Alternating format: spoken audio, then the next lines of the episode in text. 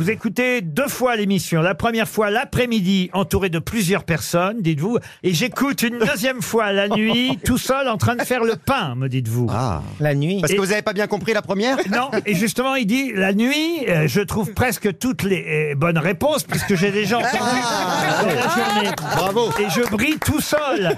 Et c'est ça qu'il nous reproche. Il dit est-ce que vous pouvez inverser les diffusions? Comme ça, je pourrais briller devant tout le monde.